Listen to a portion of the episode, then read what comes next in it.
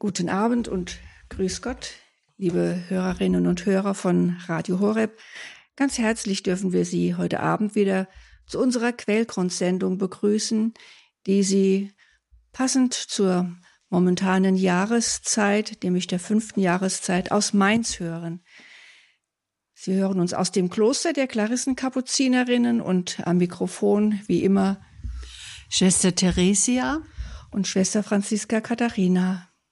Mainz bleibt Mainz. Corona zum Trotz.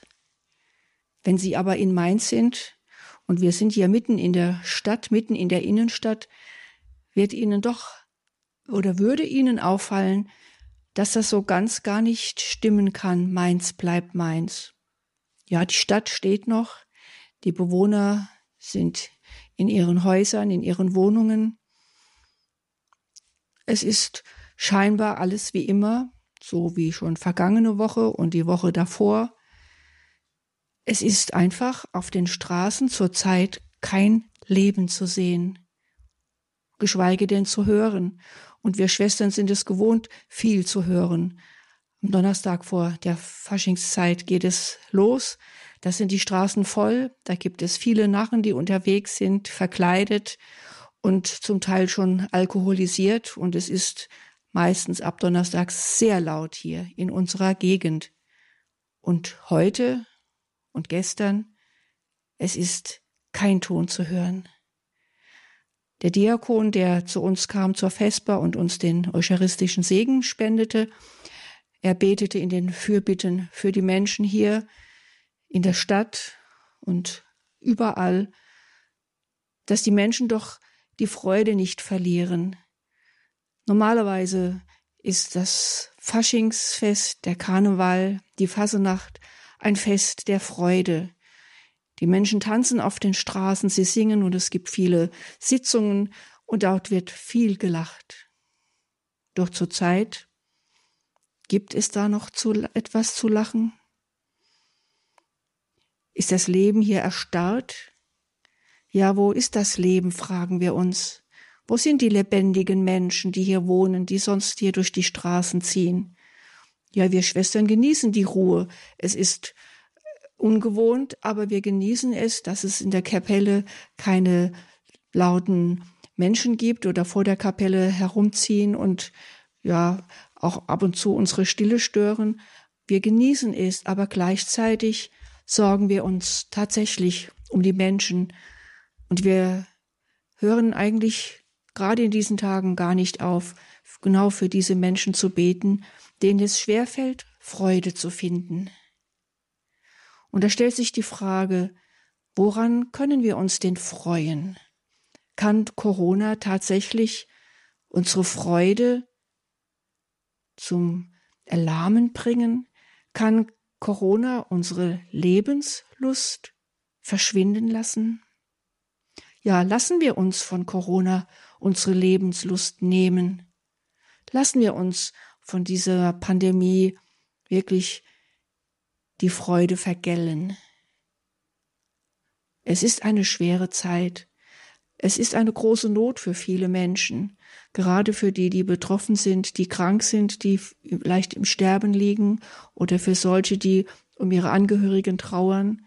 Es ist eine sehr schwere Zeit. Und da fällt es doch auch schwer zu lachen. Und doch, Corona zum Trotz, möchten wir uns heute Abend mit der Lebenslust, ja mit dem Leben beschäftigen, denn Corona ist eine gefährliche Krankheit, aber nimmt sie uns tatsächlich das Leben und die Lebensfreude? Wie ist das eigentlich mit dem Leben? Ist das, was wir jetzt leben in diesen Zeiten der Pandemie, kein lebenswertes Leben, wenn wir auf Kontakte verzichten müssen, wenn wir keine Großveranstaltungen besuchen dürfen, wenn wir nicht in die Gaststätten, in die Lokale gehen können, wenn wir keine Kulturveranstaltungen besuchen können, ist damit unsere Lebenserwartung geringer geworden? Wie ist das? Was bedeutet für uns das Leben? Leben wir nicht trotzdem, dennoch, inmitten dieser Pandemie? Ja, wir Menschen, wir sind lebendig. Wir sind zum Leben geschaffen. Und wenn wir in die Bibel hineinschauen, das habe ich mal getan heute, da finden wir doch tatsächlich insgesamt 914 Mal das Wort Leben. Und das ist eine ganze Menge. Das Leben beginnt mit Gott, mit seiner Schöpfung. Wir lesen davon im Buch Genesis. Und es ist bezeichnend, dass die erste Frau, die geschaffen wurde, den Namen Eva bekommt, der bedeutet Leben. Denn so heißt es beim Buch Genesis im dritten Kapitel, sie war die Mutter aller Lebenden. Ja, wir sind zum Leben geschaffen. Und ja, wenn wir dann an die Erbsünde denken, dann fällt uns sofort ein, ja, wir Menschen, wir haben nach mehr gegriffen. Der Baum des Lebens, er sollte unberührt bleiben von den Menschen, die Gott geschaffen hat. Aber sie griffen danach, nach den Früchten des Baums des Lebens. Denn die Schlange machte es ihnen, malte es ihnen aus, wenn ihr davon esst, dann werdet ihr ewig leben. Und das war die Sehnsucht der Menschen, ewig zu leben. Und damit fing das Unglück an. Gott hat uns das Leben geschenkt. Er hat uns diese Schöpfung geschenkt, uns hineingestellt in diese Schöpfung, in der wir leben dürfen. Er hat uns Lebensfreude geschenkt, denn er hauchte uns seinen Lebensatem ein. Und dieser Lebensatem, er wirkt in jedem einzelnen Geschöpf. Er hat uns die Lebensfreude geschenkt. Er hat uns dazu geschaffen, dass wir leben, dass wir lebendige Menschen sind. Und auch eine Pandemie, eine Not, ein Unglück, eine, eine Situation, mit der wir ganz und gar nicht umgehen können, kann uns nicht am Leben hindern. Vorausgesetzt, dass wir den Lebensmut nicht verlieren, denn das kann auch geschehen. Aber wir sind nicht dazu geschaffen, den Lebensmut zu verlieren. Wir sind zum Leben geschaffen. Es ist ein Geschenk, das Gott uns gemacht hat, und es lohnt sich, über dieses Geschenk nachzudenken, darüber zu meditieren, was wir heute Abend gerne mit Ihnen tun möchten. Corona zum Trotz, den leeren Straßen um uns herum zum Trotz. Es gibt eine Freude, die tiefer ist als eine oberflächliche Freude, die nur mal gerade in dieser Minute funktioniert. Und lassen wir uns die Freude nicht nehmen, denn in der Freude schlägt unser Herz schneller und es schlägt so in diesem Rhythmus, den Gott uns geschenkt hat, den er in uns hineingelegt hat, denn wir sind zum Leben und zur Freude geschaffen. Doch bevor wir dann nun jetzt in den kommenden Minuten uns damit näher beschäftigen, hören wir erst einmal zur Einstimmung noch ein wenig Musik.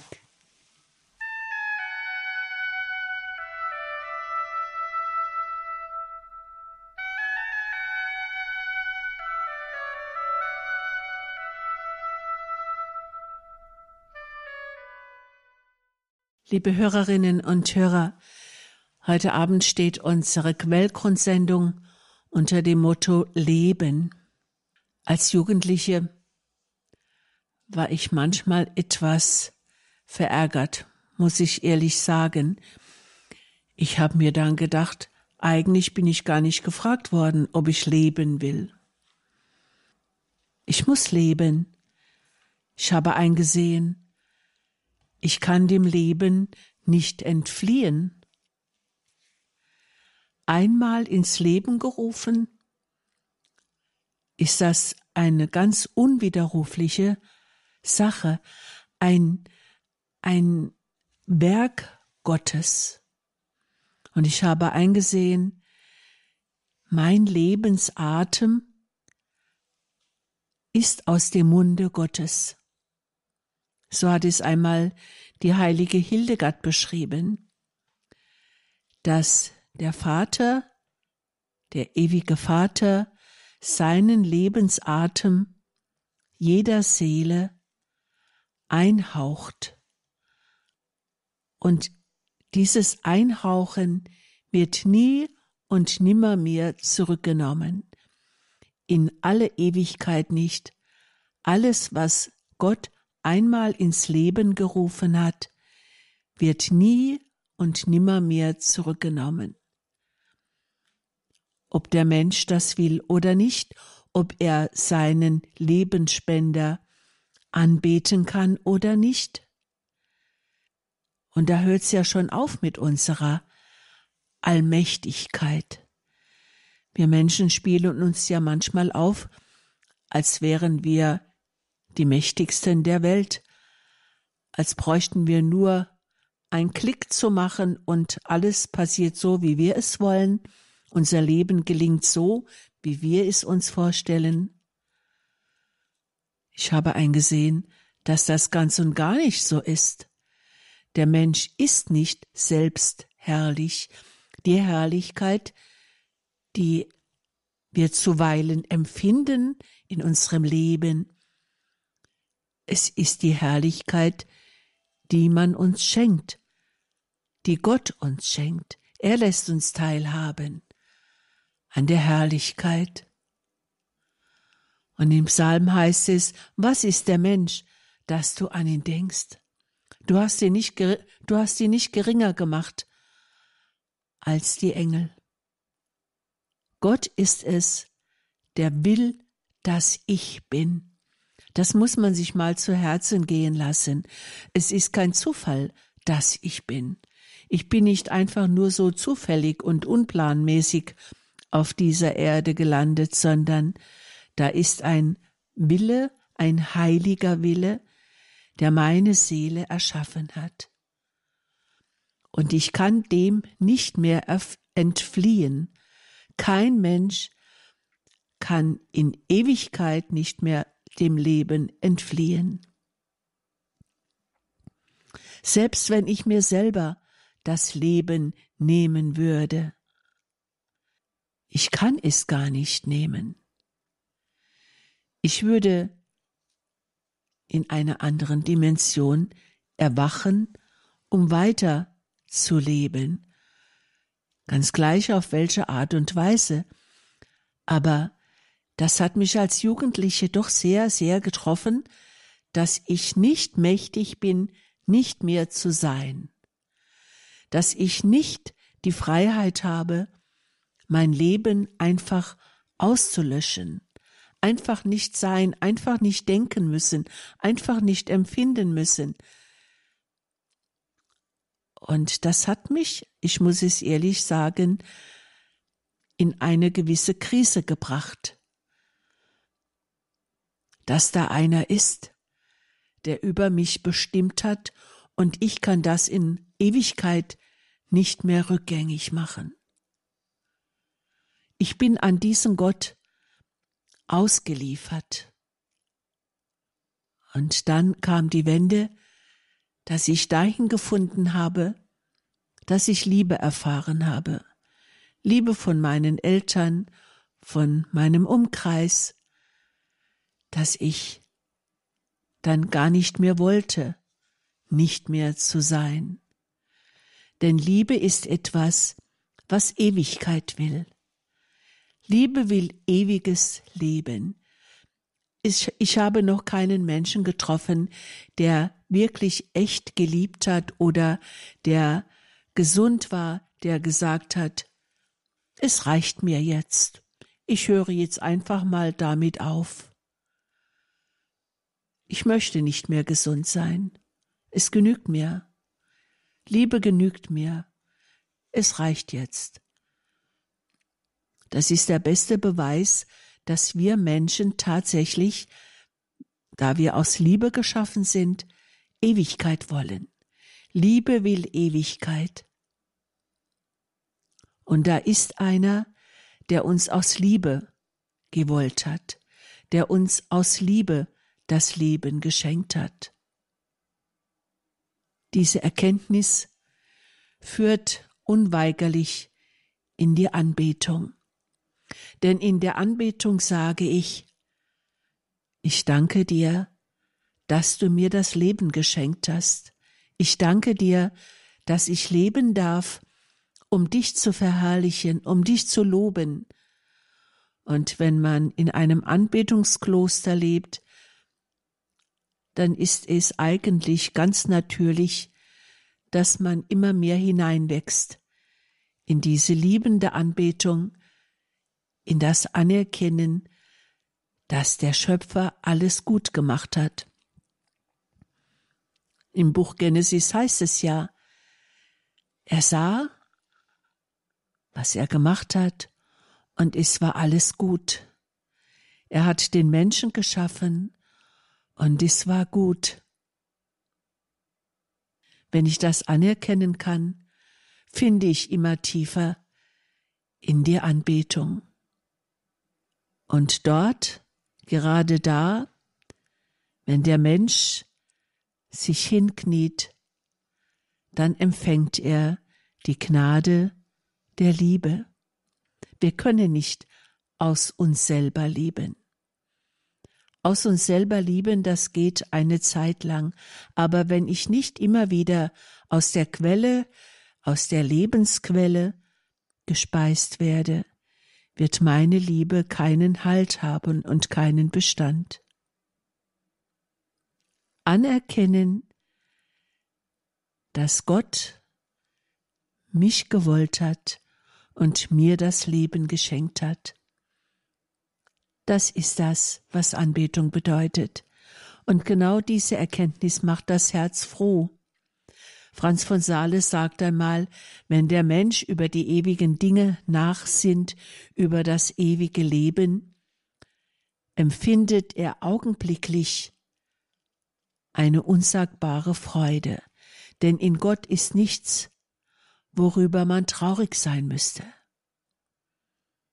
Das ist etwas, was man sich immer wieder zu Herzen gehen lassen darf. An Gott zu denken ist unser Verlangen, heißt es in einem Psalm. Und wenn ich an ihn, den ewig Lebendigen, denke, dann verschwindet die Angst, die zuweilen auch aufkommen kann, wenn man an dieses geheimnisvolle, ewige Leben denkt, das so unvorstellbar ist, dass unseren Verstand derart übersteigt, dass unser Verstand stillsteht, so wie wir es ausdrücken. Da steht einem der Verstand still. Das heißt, der Verstand ist nicht fähig, weiterzudenken. Er kommt an seine Grenzen. Und das ist mit diesem ewigen, geheimnisvollen Lebensatem, den wir in uns tragen, aus dem wir leben, genauso. Es ist geheimnisvoll. Wir können zwar biologisch alles erklären, wir können sagen, wie unser Körper funktioniert, wie alles so aufeinander eingestellt ist und das eine dem anderen entspricht, aber in Wirklichkeit, so müssen wir es doch wirklich zugeben, ist es ein Wunder. Es ist ein Wunder, wie unser lebendiger Leib allem entspricht, damit er leben kann, damit er lebendig bleibt. Liebe Hörerinnen und Hörer, in Gott gibt es nichts, worüber man traurig sein könnte. In Gott ist eben diese lebendige Freude, die uns trägt, die uns dahin bringt, dass wir mit Freuden leben möchten. Ich sage es noch einmal, in Gott, im lebendigen Gott, im Leben mit Gott gibt es nichts, worüber man traurig sein könnte. Nach einer kleinen Musikpause vertiefen wir noch diese Gedanken.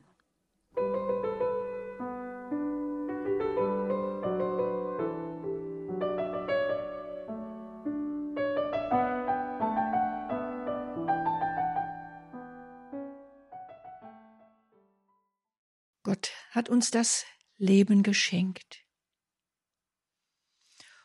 Und wenn wir, wie ich vorhin sagte, auf den Straßen kaum Menschen sehen und man das Eindruck hat, es ist ja eine gespenstige Stille, eine Totenstille auf den Straßen, so möchte ich es ganz anders formulieren und ganz anders sehen.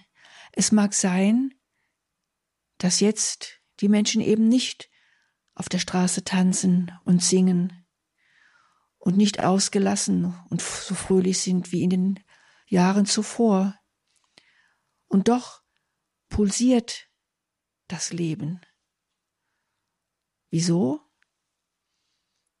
Nun, weil wir nicht weit, nur einige Meter von unserer Kapelle entfernt hier sitzen diese Kapelle scheint zwar jetzt im Moment fast leer zu sein, keine Menschenmengen, die dort sich aufhalten, und doch, so behaupte ich, dort pulsiert das Leben.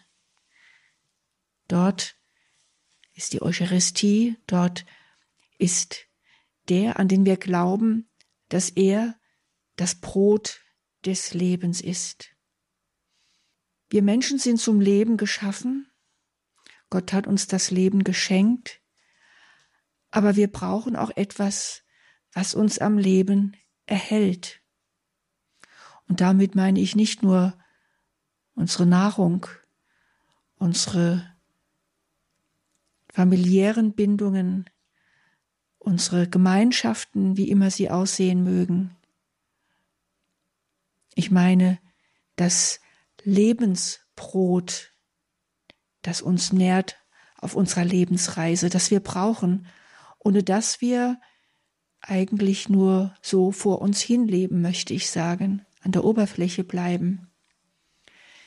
Jesus selbst sagt es mit seinen Worten vor 2000 Jahren, ich bin der Weg und die Wahrheit und das Leben.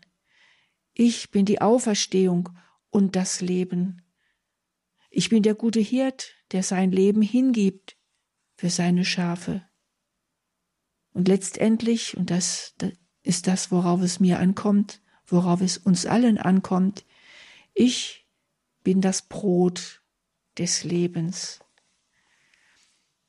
Wir hören vor allem im Johannesevangelium viele dieser Worte Jesu.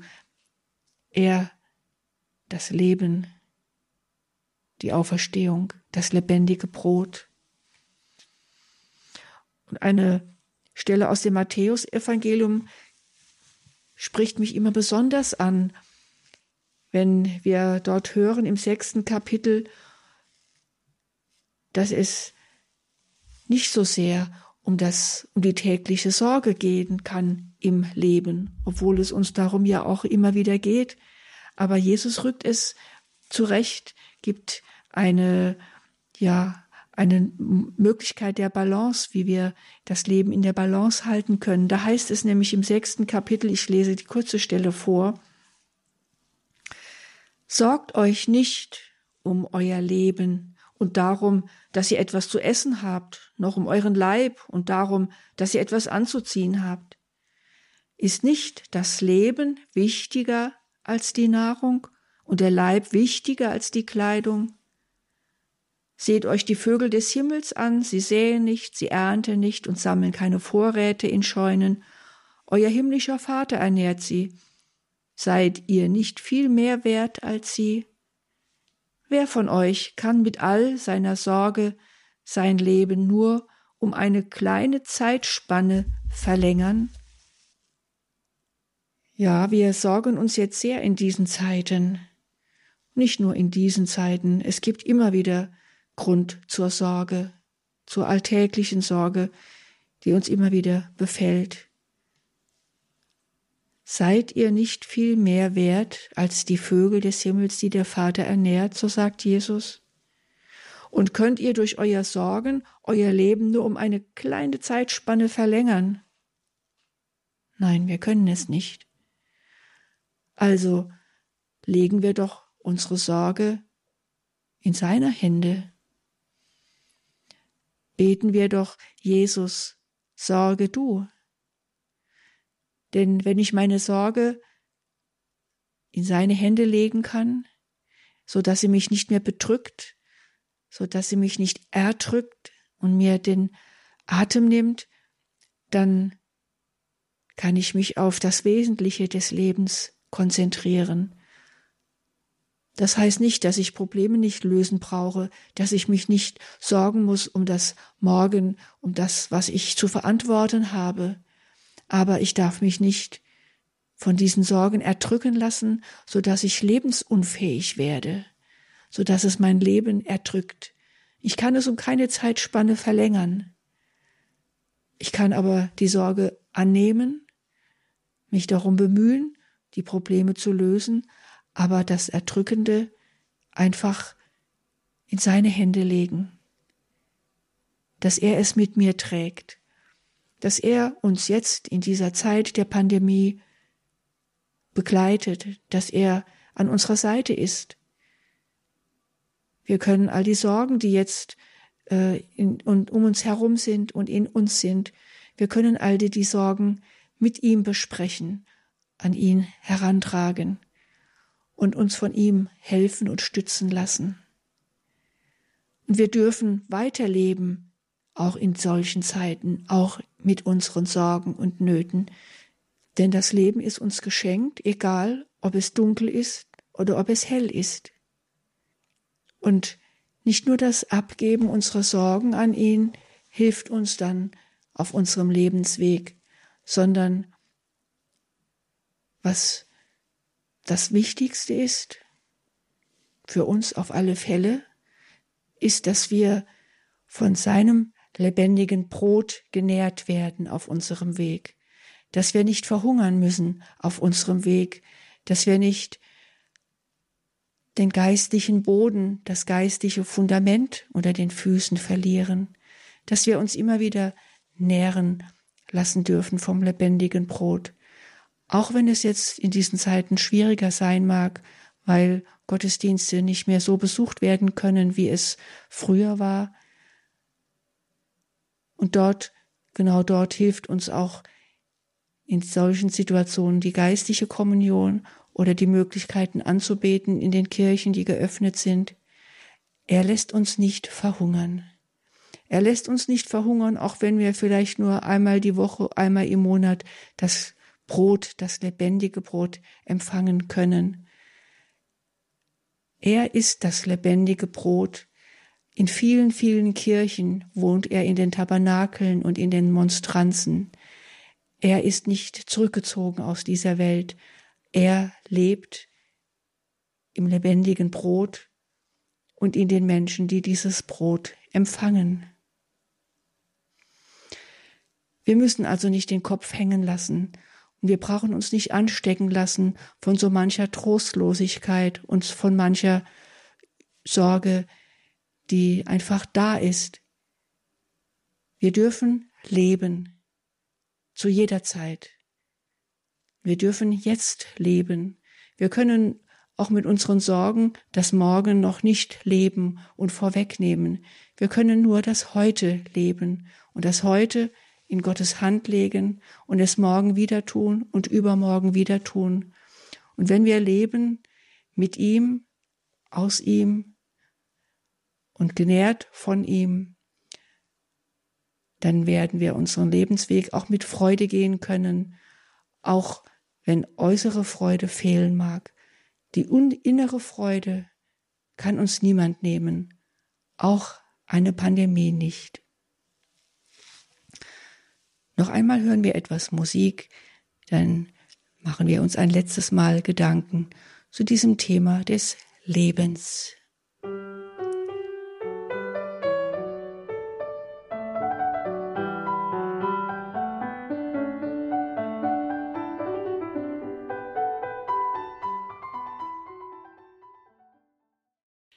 Liebe Hörerinnen und Hörer, wir haben uns über Leben, über unser Leben, über das Leben Gedanken gemacht. Mich berührt immer wieder der Prolog im Johannesevangelium. Da heißt es, im Anfang war das Wort, und das Wort war bei Gott, und das Wort war Gott. Im Anfang war es bei Gott. Alles ist durch das Wort geworden, und ohne das Wort wurde nichts, was geworden ist. Man kann es gut lesen, es ist ein guter Druck, aber ich weiß nicht, wie es Ihnen geht. Es ist das Geheimnisvollste, was die Bibel uns sagt. Und dann kommt der Satz, der für mich so wichtig ist. In ihm war das Leben. In ihm war das Leben. Alles ist durch ihn geworden, alles Lebendige hat in ihm seinen Ursprung. Das Wort hat einen Namen. Jesus ist das Leben. Ohne Jesus ist nur Tod, so singen wir in einem Gottesloblied. O Jesu, all mein Leben bist du, ohne dich nur Tod. Wir können suchen, wo wir wollen. Viele Menschen probieren es ja. Sie suchen wo ganz anders. Sie verlieben sich in etwas ganz anderes. Und das eigentliche Leben ist Jesus selbst. In der heiligen Messe hören wir immer wieder, durch ihn und mit ihm und in ihm ist alles. Jesus ist eigentlich derjenige, auf den alles ankommt, weil von ihm alles ausgeht. Der Vater hat ihm alles zu Füßen gelegt, heißt es. Jesus ist derjenige, den alle ersehnen, denn er ist die Quelle der Liebe. Und jeder, der sich nach Liebe sehnt, eigentlich meint er im tiefsten die Quelle der Liebe. Und das ist Jesus. Wir kennen von Johann Sebastian Bach die Motette Jesus bleibet meine Freude. Wenn ich sage, Jesus ist meine Freude, dann sage ich gleichzeitig, er ist mein Leben, er ist die Freude meines Lebens, die niemals stirbt. Die Liebe, die um unseretwillen gekreuzigt wurde, die um unseretwillen auferstanden ist, um uns neu das Leben zu schenken. Er hat unser irdisches Leben erneuert durch seine Auferstehung. Und in ihm dürfen wir weiterleben, wenn wir uns einst zu diesem Leben erwachend finden. Ein ewiges Leben, dem kein Mensch entfliehen kann. Er ist die Freude. Wir Menschen suchen ja die Freude. Keiner möchte traurig sein. Immer wieder bemühen wir uns, möglichst viel Glück und Freude zu empfinden, und doch, im tiefsten gibt es eigentlich nur eine Freude, die aus diesem Leben fließt, das uns im ewigen Wort geschenkt wurde. Liebe Hörerinnen und Hörer, lassen wir uns immer wieder erfüllen von diesem Leben. An den Schluss unserer Sendung möchte ich mit Schwester Franziska ein Gebet sprechen, das Ihnen mit Sicherheit allen bekannt ist.